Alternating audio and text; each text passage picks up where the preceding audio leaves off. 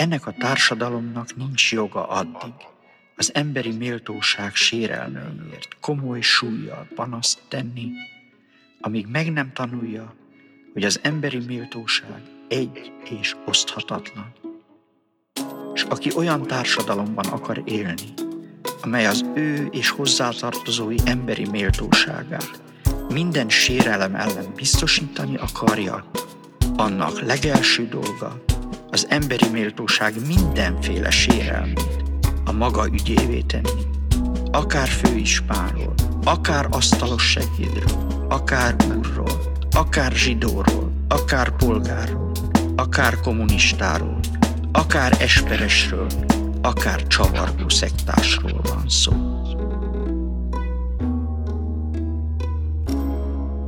Szeretettel köszöntjük a hallgatókat a Bíbó István Szabad Egyetem, Közép-Európa Egyetem, a Boldogság Politikája Szabad Egyetem podcastja. Ezt a Szabad Egyetemet ugye hárman vezettük, Pető Andrea, Bakos Petra és Tompa Andrea. Itt a podcastban most Pető Andrea és Tompa Andrea beszélőnökhöz. Bakos Petra sajnos hiányzik. Ennek a podcastnak az lesz most a témája, azt beszéljük meg, hogy mi történt eddig, és mi történik ezután, mi történt velünk belül, nem praktikus eseményekről lesz szó, hanem ennek a fél évnek a tapasztalatait összegezzük, illetve felvázoljuk azt, hogy mit csinálunk a következő fél évben. És akkor bemutatom beszélgető társamat, Pető Andreát. Köszönöm szépen. Uh, hat témánk volt az előző fél évben, és hat lesz most is. A, neked volt kedvenced, vagy nem jó, ha kiemelünk valamit, ami neked, nekünk nagyon közel állt a szívünkhöz? Szerintem ez nem baj, mindig vannak szubjektív véleményeink arról, hogy mi volt jó, vagy jobb, vagy mi sikerült így, vagy úgy. Neked mi volt, a, ami hozzád legközelebb állt? Hát a szerkezet ennek az volt, hogy két-két témát mindegyikünk gondozott. Gondozott, gondozott. Az enyém volt a, a Család? A család és a gyűlölet.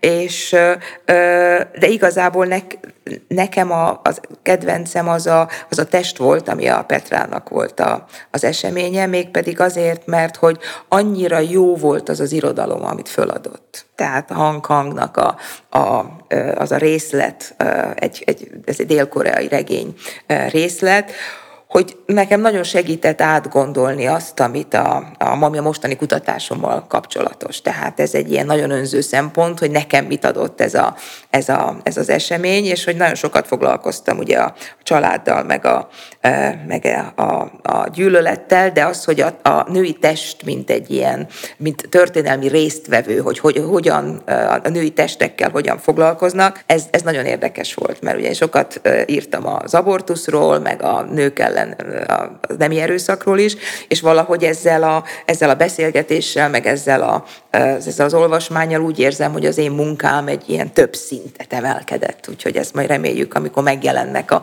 különböző munkák, ezt a, a, a az olvasók is érzékelik, de hogy, hogy nekem ez volt a, a kedvencem, másrészt olyanokkal találkoztam, tehát mondjuk egy hosszú távú, maradt ultrafutóval, aki, akivel különben sose találkoztam volna és hogy, hogy ez egy, ahogy, ahogy ő látja a világot, és ahogy ő beszél akár ez, erről a, az irodalomról is, ez, ez nekem nagyon frissítő volt, és újdonság volt. Tehát a, az egyik ilyen vezérelve ennek az egyetemnek az, hogy, hogy másfajta módon lehet-e beszélni azokról a dolgokról, és a testről főleg úgy beszélünk, mint egy ilyen, egyrészt a, a az, ami úgy elfogyaszt dolgokat, és amiket ugye, a fogyasztásnak a tere, tehát hogy szépnek kell lenni, vékonynak, és mit tudom én micsoda, vagy pedig egy szörnyű szenvedés történet, tehát hogy, hogy megerőszakolják, hogy, hogy, hogy szenved, hogy minden, és itt valahogy egy nagyon-nagyon érdekes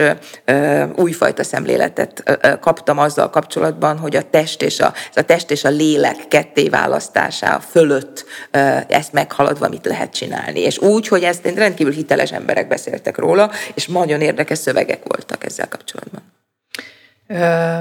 Én lehet, hogy nem emelnék ki egy eseményt, bár nekem kedvenc témám mindig a gyász, és sokat foglalkoztam gyász témákkal.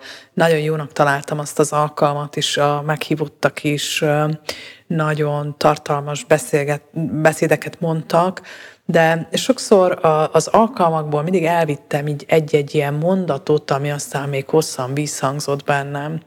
A gyűlölet alkalomból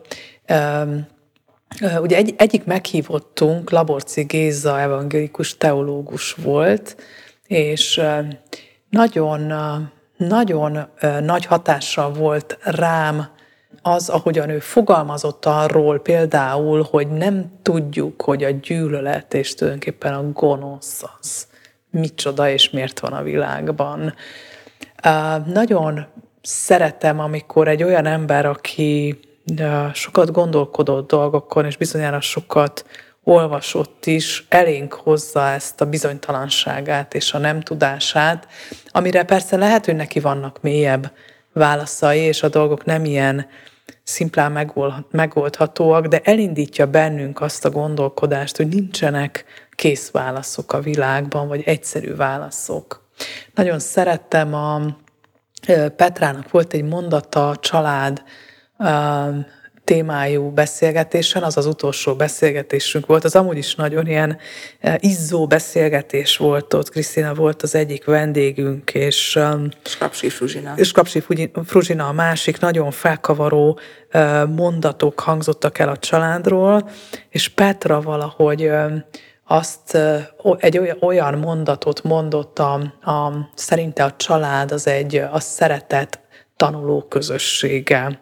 És ezt, ezt a mond, ebbe a mondatba olyan jó volt hazamenni. Tehát hazamegyek tanulni arról, hogy mi hogyan vagyunk jól együtt, és ezt minden nap valahogy tanuljuk, mert ez nincs készen, tehát nincs egy olyan kész valami, amit, ami, uh, amin, amin már nem kell dolgoznunk. Nagyon fontos volt például a közösség eseményen, udvarhelyi Tesszának volt egy mondata, ami egy nagyon egyszerű és praktikus mondat volt arról, hogy egy olyan nehéz munkában, mint amit ők civil szervezetként visznek, milyen fontos az az állandó, személyes jelenlét és találkozás, amiben egyeztetnek és, és dolgoznak. Tehát ez a személyes jelenlét, tehát az, hogy valaki ragaszkodik ahhoz, hogy heti rendszerességgel a saját közösségével úgy találkozzon, hogy nem távolról intézik a dolgaikat, és uh, uh, valahogy csak ügyek vannak, hanem mindig van ez a személyes kapcsolat, az egymás szemébe való beletekintés. Szóval nagyon sok ilyen mondat volt, persze a, a másoktól is tudnék idézni, tehát én, én magam is valahogy ebben a tanulásban részt vettem, és nagyon sokszor a hallgatóktól is jöttek fantasztikus mondatok. Hát az ember így, valaki föláll, és elmondja, hogy ő honnan tekint erre a kérdésre, és akkor hogy van ez, és egyszer csak egy teljesen új világként kell ránézni arra, amiről azt gondoltam, hogy én már ezen annyit gondolkodtam, hogy nagyon sokat tudok róla. Szóval ez, ez számomra is egy ilyen gazdag tanulási folyamat volt, és nagy kihívás is ezt, ezeket a szövegeket hétről hétre megírni úgy, hogy érezzem azt, hogy én személyesen vagyok mögöttük, az én személyes tudásom, jelenlétem, vágyam, kíváncsiságom minden mondatomban ott van. Tíz perc szöveg nem olyan sok, de mégis valahogy ebből a, ebből a, a saját szövegeim mögött állásból kellett, ebből az attitűdből kellett megszólalni. Igen, nagyon fontos volt szerintem, hogy mindenki hiteles volt és önazonos. Tehát ez adta szerintem ennek az egész kurzusnak a, a, a, azt az elképesztő morális és érzelmi erejét. Igen, és valahogy, tehát ahogy mondod, hogy hiteles és önazonos, eszembe jut egy olyan pillanat, amit csak talán felvételen lehet látni, ha egyáltalán lehet. A test alkalom, ami nagyon-nagyon gazdag és szép volt, Löv András ultrafutó mellett Gál Eszter mozgástanár volt a meghívottunk. Ugye korábban említettem, hogy nem olyan neveket akartunk, a, a, amelyek ilyen egyfolytában a médiában forognak, hanem inkább olyan er, emberi teljesítményeket szólítottunk meg, ahol azt érezzük, hogy valóban ott áll mögötte egy nagy emberi tudás, ez esetben egy nagy fizikai tudás, és ahogy Gál Eszter kiment a mikrofonhoz, nem tudom, föl tudod-e idézni, nagyon lassan és megfontoltan megy ki. Mi nem így szoktunk kimenni a mikrofonhoz, hanem így fölállunk, és lehetőleg nem nagyon esetlenül, és nem megbotolva, de elérjük a végcélt. Eszter vállalta azt a járást, hogy ő nagyon lassan ért ki a mikrofonhoz, mert közben a belül föl akart erre a feladatra készülni, és ő a testével is, mint egy ilyen testlélek egységben, ezt ebben a felkészülésben, mire odaért, lelkileg is beleérkezett ebbe a feladatba.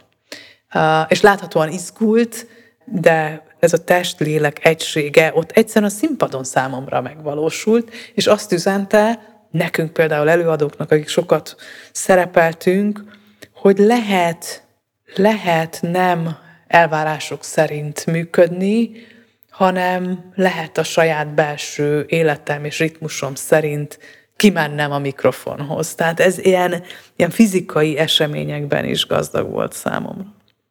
A következő fél évre nem tudom, hogy belevághatunk-e. Elmondom, a, tulajdonképpen hat alkalom lesz, illetve van egy plusz egy, amit, amiről majd külön beszélünk. A csend témával kezdünk, a pénzzel folytatjuk, utána nem tudom pontosan, hogy a sorrend hogy van, minden esetre barátság, hatalom, természet, félelem. Hogy, hogy, is, hogy is választottuk ki ezt a hat témát? Egész mások is voltak még az elején benne. Azon gondolkodtunk, mert hogy amikor készülünk ezekre a beszélgetésekre, ami számomra rendkívül élvezetes, meg kell mondanom, mert a, a, a, a tudományos alkotásban ugye az van benne, hogy a tudós ül egyedül, és gondolkodik, és megírja, és produkálja, és akkor ő a géniusz. Na most ehhez képest mi hárman, akik nagyon különbözőek vagyunk, együtt gondolkodunk arról, hogy mit, mit tudunk mondani, vagy mi az, ami minket érdekel, vagy ki az, aki minket érdekel, vagy melyik az a szöveg, ami minket érdekel. És a folyamatos beszélgetéseknél fölmerültek, hogy ú, erről is kellene majd még beszélni, meg arról is kellene még beszélni. És amikor kiderült, hogy lesz egy következő fél éve a, a Bibó István Szabad Egyetemnek, akkor javasoltam, hogy akkor folytassuk, mert hogy önmagában szerintem az is egy jó, nagy teljesítmény, hogy mi hárman ennyire jól együtt tudunk működni, és hogy együtt tudunk dolgozni egy olyan ügyben, ami mind a hármunkat szerintem elég jól épít, és, és el tudunk vinni minden egyes alkalommal valami fontosat az eseményről. És akkor ezek a, ezek a hívószavak akkor jöttek elő, hogy mi az, ami még érdekes lehet. És azért azt még el szeretném mondani, hogy hogy az a feszült figyelem, ami ott a 120 főt befogadó auditoriumban van, azért az egy elképesztő inspiráció, de egy nagyon nagy felelősség is. Tehát, hogy amikor én beülök oda a az auditoriumba, az előadói helyre, akkor azon gondolkodom, hogy valaha az életemben volt-e nekem ennyire fontos 10 percem, amit most itt megadatott nekem, mert hogy ott ül 120 ember, nem a telefonjával vacakol, nem beszélget, hanem elővesz papírt, szeruzát, és gondolkodni és jegyzetelni akar. És ez egy akkora lehetőség, egy akkora felelősség, hogy, hogy ez nagyon inspiráló és azt gondolom, mind a hármunknak nagyon sok olyan mondani valója van, amelyik nem ez a mainstream divatos valami, hanem olyasmi, ami tényleg a, az önazonosságból és az autentikusságból származik, ami aztán nagyon sokszor nem is illik bele mellesleg a hagyományos ö, ö, keretekbe, meg a mainstream keretekbe, de ezt is szerintem nagyon elegánsan és jól tudjuk kezelni. És és akkor ezek a témák merültek fel. Ugye megint felosztottuk, hogy kinek melyik a témája, és ugye történészként én a pénz és a hatalomra rögtön lecsaptam, mondván, hogy e körül forog egyrészt a világ, másrészt, hogy, hogy a, lehet erről másképpen beszélni, mint manapság, hogy ugye mindenki annyit ér, amilyen van, hogy miről is van itt szó, hogy, hogy emögött mit tudunk esetleg tenni, és ez is egy fontos elem ennek a Szabad Egyetemnek, hogy nem egy ilyen szájbarágós konklúzió, illúziót adó valami, hanem egy nagyon sokfajta nézőpontot és gondolatot feldobó valami, amiből a nézők elvisznek, a hallgatók elvisznek, amit akarnak, és amit tudnak, és ami a fontos számukra. És ahogy nézem a Facebook oldalon a kommenteket, mindenki mást, de mindenki valamit épült. És ez a kaleidoszkópszerű oktatás, ez, ez, ami nem is igazán oktatás, mert mi is nagyon sokat nyerünk ebből. Tehát ez önmagában megkérdőjelezi azt a típusú felsőoktatást, ami jelenleg ugye mindenhol van, és aminek aztán nagyon politikusok hibájával tartunk most ott, ahol tartunk. Most megint ebben ennek a hat fogalomnak az összegerebézésében volt egy olyan dramaturgiai elképzelés, hogy le, legyenek nehezebb ügyek, meg legyenek látszólag simább ügyek, de a látszólag simább ügyekről is ki fog derülni, azok nem van egyszerűek.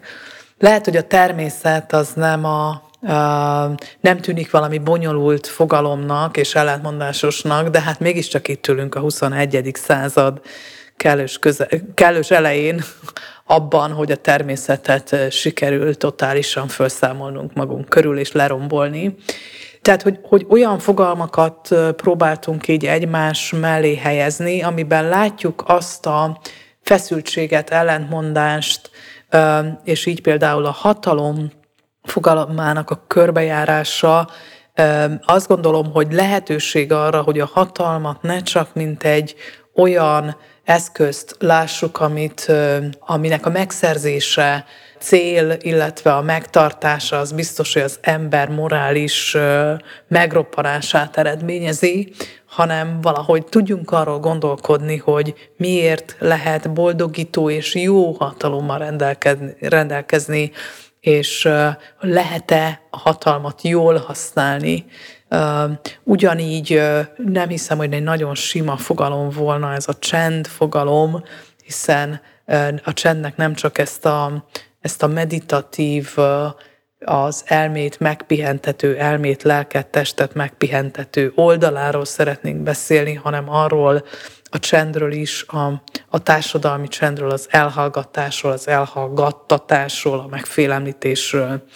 Nagyon érdekes a, a félelem fogaloma, hogy így bekerült és mindannyian megörültünk neki, amikor valamelyikünk bedobta, az az érdekes, hogy már sosem emlékszem, hogy ki mit dob be, mert ezek így forognak közöttünk egy darabig, és egyszer csak kialakul az a konszenzus, hogy erre szükségünk van, hogy a félelem, mint egy ilyen gátja a, az emberi kiteljesedésnek, de mégiscsak egy olyan világban élünk, aztán most különösen miközben ezeket a szavakat mondjuk, amely világ tele van iszonyú fenyegetésekkel, és ráadásul ezek a fenyegetések abszolút láthatatlanok ebben a pillanatban, vagy megragadhatatlanok.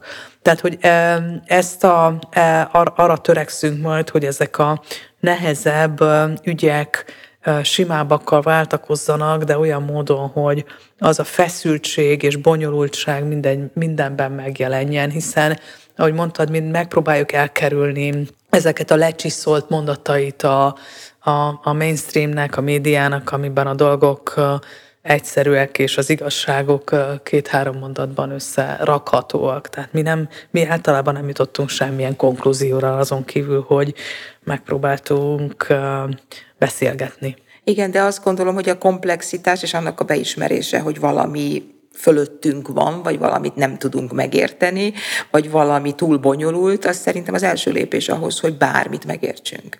És ez ilyen önkritikus, önreflexív pozíció, hogy valamit nem tudunk. Tehát a saját határainknak a beismerése, bármennyire is ez nem illik ebbe a brandinges világunkba, az az egyik legfontosabb lépés ahhoz, hogy bármiféle előrelépés történjen. Igen, szóval mi nem, nem valamilyen tudást próbálunk brandingelni, tehát itt ez nincsen, tehát nem a bölcsek kövét kapja az, aki ide jár, vagy ezeket a videókat majd meghallgatja, hanem pont abból a, abból a nagyon nagy merítésből, amit ezek a témák kínálnak, és amely, amelyeket a résztvevők, és ez alatt nem csak a vendégeket, hanem a megszólalókat is értem, a, a Szabad Egyetem résztvevőit, hogy ebből a sokféleségből pontosan azt tudják, tudhatják leszűrni, ami a saját világukon talán valamit formál, talán hozzá segít ahhoz, hogy, hogy közelebb kerüljenek, kerüljünk, hiszen mi is ennek alanyai vagyunk, közelebb kerüljünk saját magunkhoz elsősorban. És van még egy hetedik alkalom, ami az alkotás témát járja majd körül.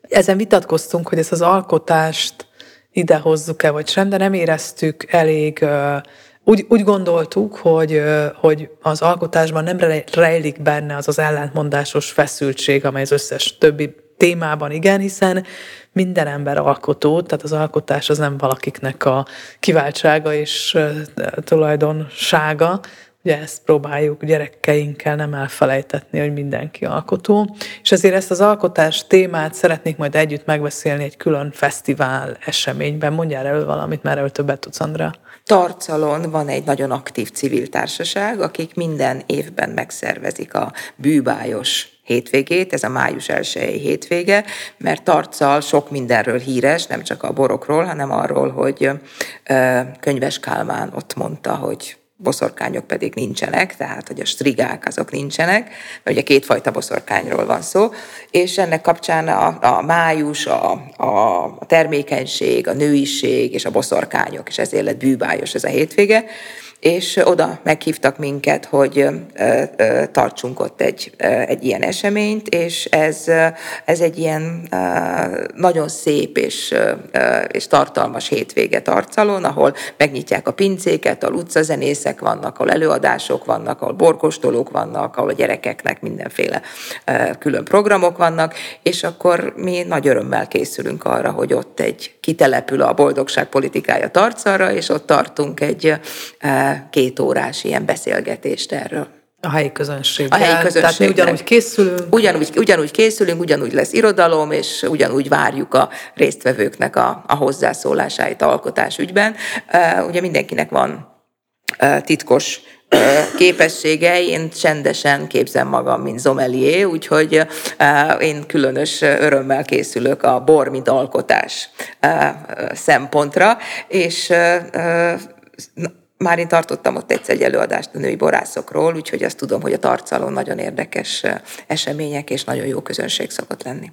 Akkor köszönjük a figyelmet, és hát reméljük, hogy ugyanolyan sokan érdeklődnek majd a Boldogság politikája második évada iránt, és várjuk Önöket erre a hat alkalomra, és aki nem tudja meg, nem tud eljönni, vagy nem kerül be valamilyen oknál fogva, akkor ö, ezek az események, ezek ott fönt vannak a Bibó István Szabad Egyetem oldalán, és a mi Facebook oldalunkon is. Bakos Petra most nem volt velünk, de mind a hárman nagy szeretettel válunk mindenkit. Viszlát! Köszönjük, viszontalásra!